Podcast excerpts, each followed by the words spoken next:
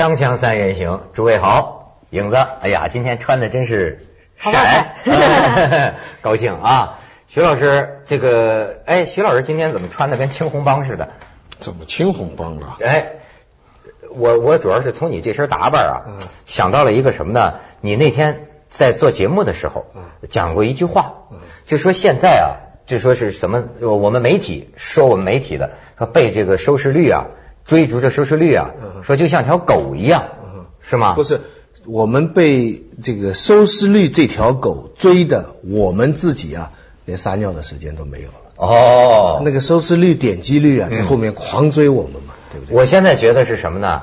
呃，我们那收视率啊，妈急的连撒尿的空都没有了。我变成了一条狗了，我追着它走，每天的夸夸夸夸夸，就就这样。我发现看的人很多，而且他几乎可以把它作为一个在当下的中国区分这个精英阶层、知知识阶层和这个劳苦大众的之间的。别给别给啊他戴这个帽子，他的压力重死了。劳苦大众，哎，你还别说，我最近呢、就琢磨劳苦大众这事儿呢。你知道我最近的这个思想啊，就反省自己嘛。这个收视率创新低，不就要反，所以是个很好的机会反省自己，我有什么问题？我觉得这个事儿啊，我听张艺谋讲过，听那个上次一个英雄的编剧王斌也讲过，呃，而且我自己现在也有一个感觉，我就受到一个刺激，就是呃，我有一次啊，跟一个就是呃工农阶级吧，呃，在那儿有机正正正正好有机会闲聊天儿他就说，他说你们在电视上就《锵锵三人行》里，你们经常讲一些社会上的一些问题啊、阴暗面啊，呃，甚至你们讲了可能还觉得很有趣，你们还笑一笑。他说老实讲，我看了之后呢，我笑不出来，而且呢，我觉得你很肤浅，而且呢，我觉得你离我太远了。为什么呢？你他说我现在身边周围碰到的这些社会上种种不好的事情，比你说的严重、普遍十倍、百倍、千倍。我为什么笑不出来？我这天天面对的就是这些事情，对吧？而且我觉得，你说的远远不够，而且你说的那个思想感情啊，其实都是有距离的。我觉得这个事儿啊，真是个很很没办法的事儿。就是我为什么说张艺谋他们也好像讲过类似的意思，就是说，呃，慢慢的，你像我们个人生活境况改善了，其实改善了之后，你会有一个问题，加之啊，你的工作又特别忙，你变成了一个办公室里的人，你对所谓的劳苦大众他们的生活，你真的了解吗？哎，表面上看你整天看报纸，哎呀，我了解啊，民工、农民工欠薪呐、什么这个那个的。烂死了多少人呐、什么什么？可是我告诉你，人跟人交往就像交朋友一样，讲个心呢。那个东西，我觉得啊，我看电视就能看得出来。就是过去王国维说格格不格，对吧？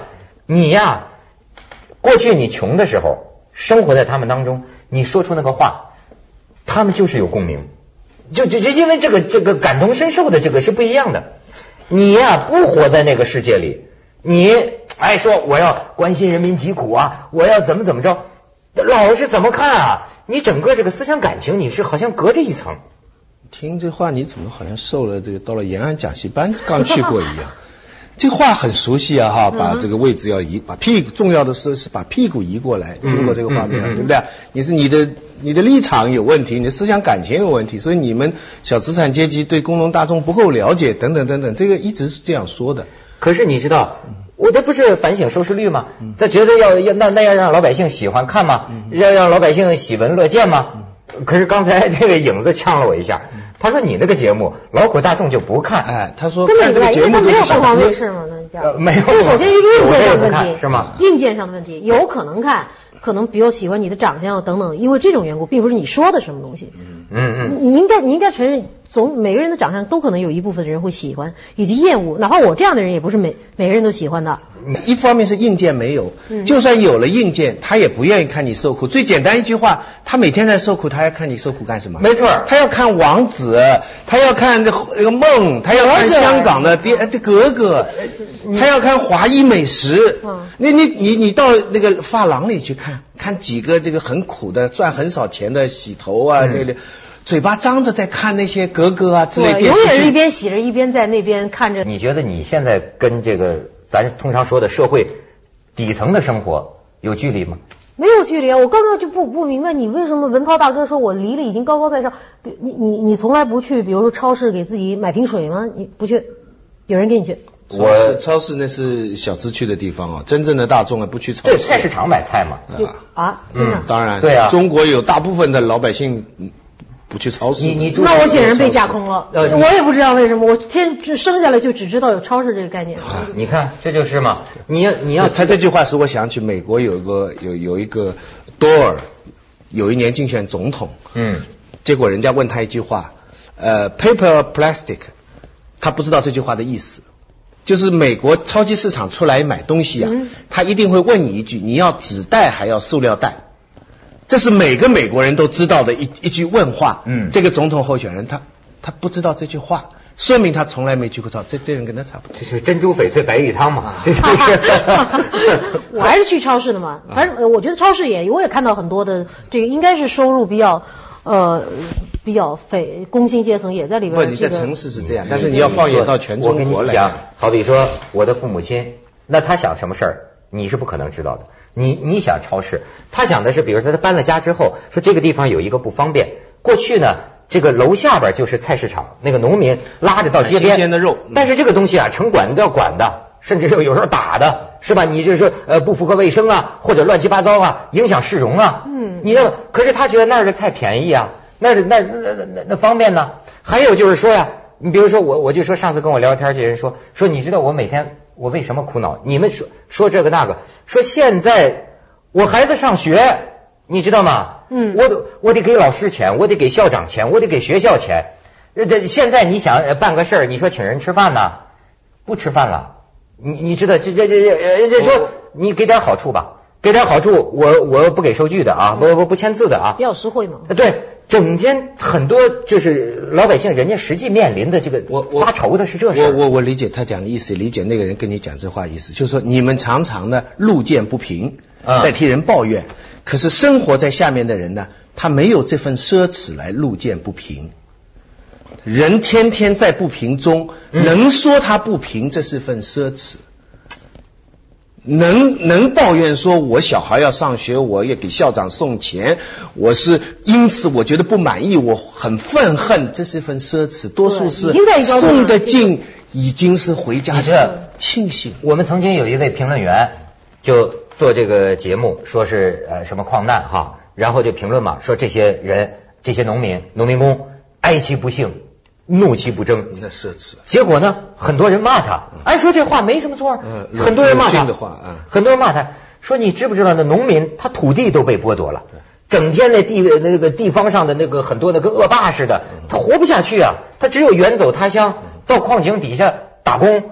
你说他哀其不幸，怒其不对，争，对对，她死了老公，你说他应该跟矿主去抗争，他其实想着要多拿钱，对不对？对要要补偿。你去控告了以后，说不定就没有了这个。嗯嗯嗯。这个这个，你这下半辈子怎么生活？所以他觉得你们太高高在上了。不过我我我我觉得你刚才讲那个其实真的很有意思，就是说，其实真的老虎大众他不看这个东西，嗯而那么上面这些同情老虎大众，其实是一个话语。他这个话语发话者跟接收者，其实还都是在城市白领当中。我我这会儿告诉你一个故事，其实他们的心里想的不像你想的这样，不像我们想的这样。咱们先去一下广告，锵锵三人行，广告之后见。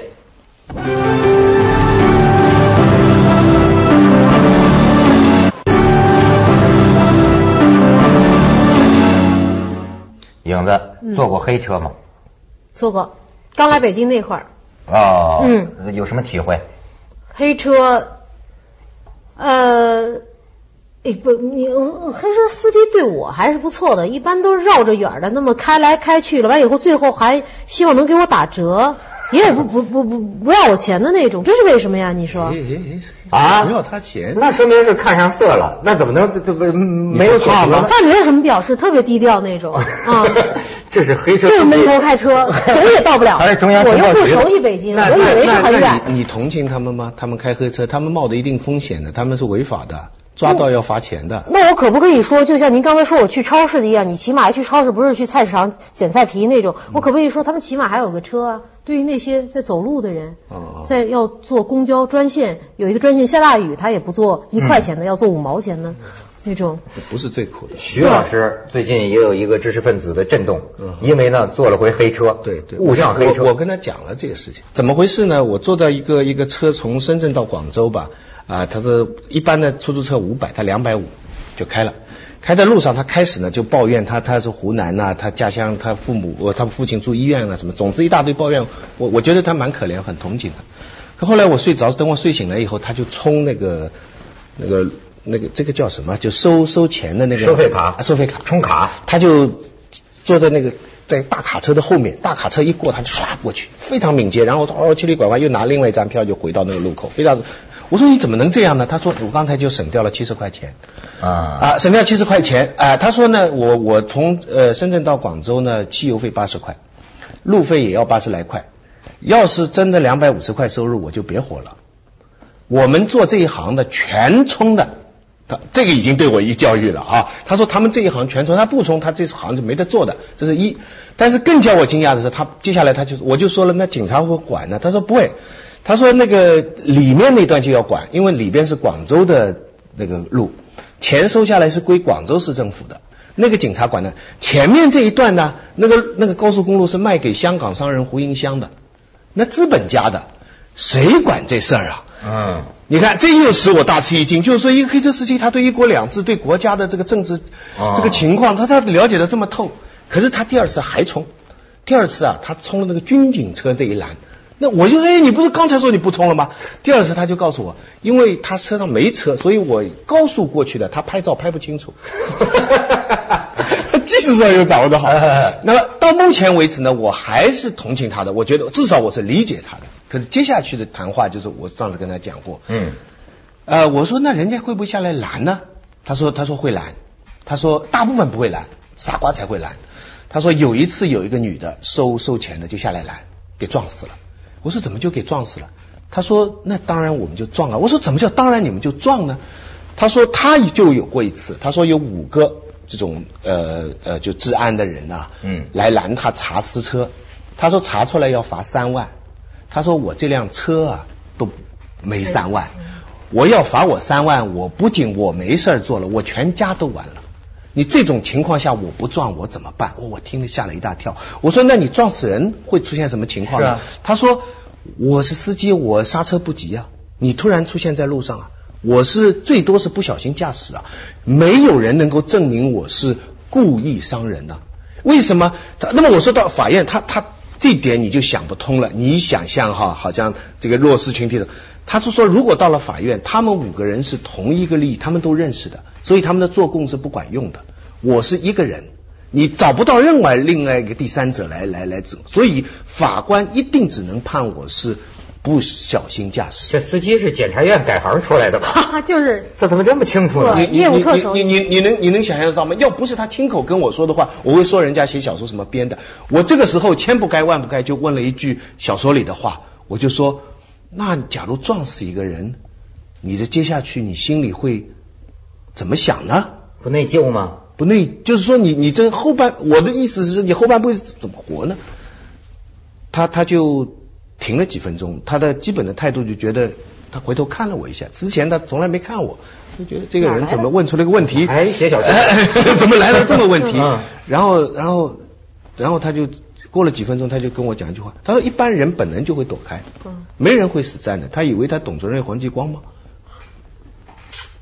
哎呦，你这就是我，就是说我不了解，我真的是出乎我意外了。本来我前面部分我都可以了解，弱势群体为社会所逼，走一些违章，这个大家都都同情都理解，对不对？怎么着就？顺理成章的到了一个你害怕的阶段了。我有一次就是呃，不是有一次，就是这一次，我在呃北京机场下飞机，碰见一个的士车司机，你知道这很多人都讲起这个了。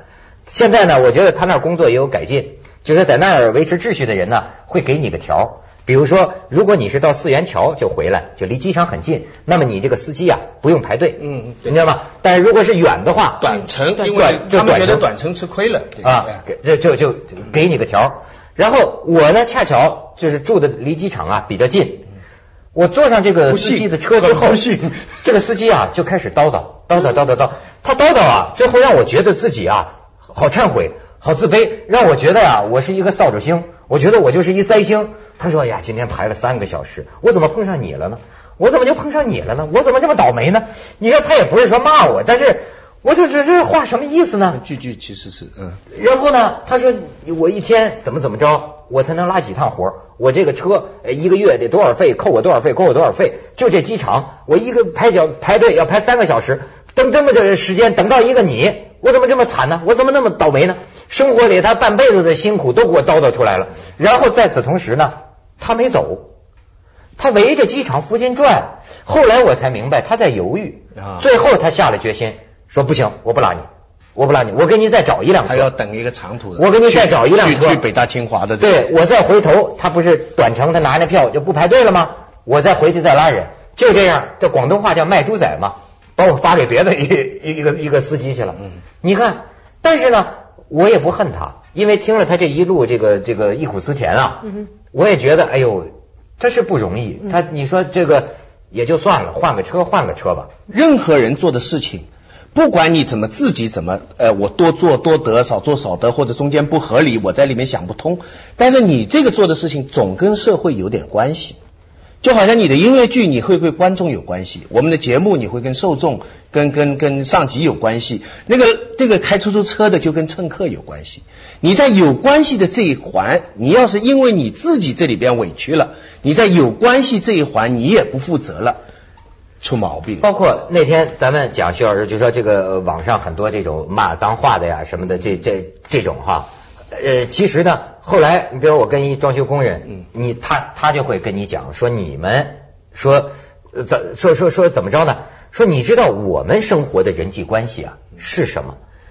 咱们去哪儿，人家对你至少是有比较尊重的。嗯咱们这所谓这个斯文人说话都是很文明礼貌的，可是，在他们的这个圈子里啊，那就是我说的很多这种呃暴暴虐的东西，很多暴虐的东西，甚至这这张着鼻子就骂，可能一个带带班的就骂你一干活，他可能就一脚踹你，一脚踢你，他是这么一种活在这么一种一一种人际关系当中，你知道吗？假如你说有他们我们之分，基本上我这个前提已经不同意的，我不存在有一个我们他们。嗯假如就算你讲那个分法的话，我们这个圈子里的暴虐只是换另外一种形式。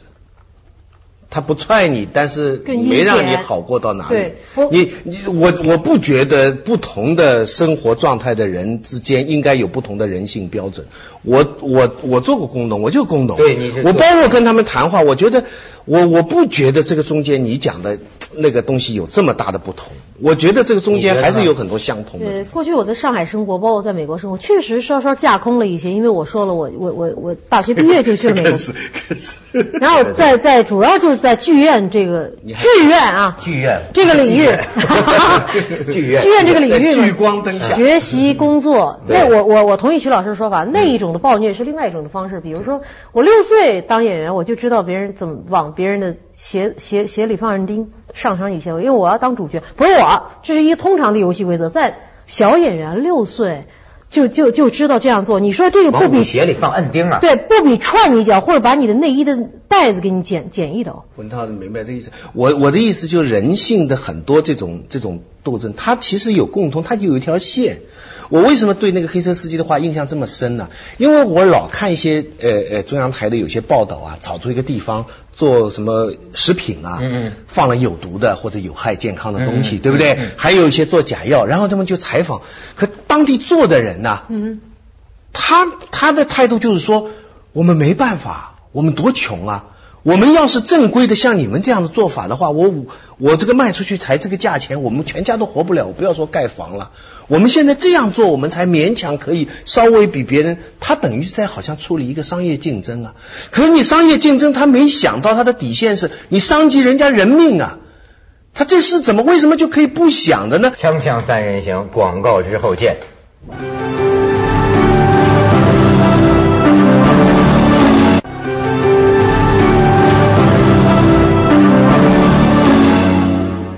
影子想说点什么？所以我就刚才说到了我人生当中的呃，上海片儿和美国片儿，我要感谢北京。我到北京以后，哎，稍稍降下来一点。我现在你知道我有个工作室，音乐剧工作室，在著名的大山子国际艺术区，俗称七九八。嗯，这个我没有去以前，我作为一个参观者的身份，在里面没有拥有我自己空间的以前，我就觉得我去了以后，走在那里观赏艺术啊，特别好，跟艺术家的朋友去交流。去了以后，我发。因为经常在里边走进走出了以后，而且往往是在这个参观者不去的时候，我自己因为现在是里边有一块空间了，我有时候我就发现有一些，因为你知道七九八的历史，它是原来是一个亚洲最大的呃德国的兵工厂，在解放以前啊呃军火厂，然后它是亚洲最大的所谓的包豪斯的建筑群，是非常有建筑特色的。呃，解放以后，它是一个也也是一个电器电器工厂，主要是电子类的产品。我在里边走的时候，有时候中午我走在那里，工人们还有一些车间在没有被完全的是租出去或者卖出去，车间在开工的时候，工人们拿着这个茶缸子、饭缸子，然后蹲在这个蹲在街边的时候，他当你看看到你，你看到从他们的眼睛里走过去，你看到了那种恨。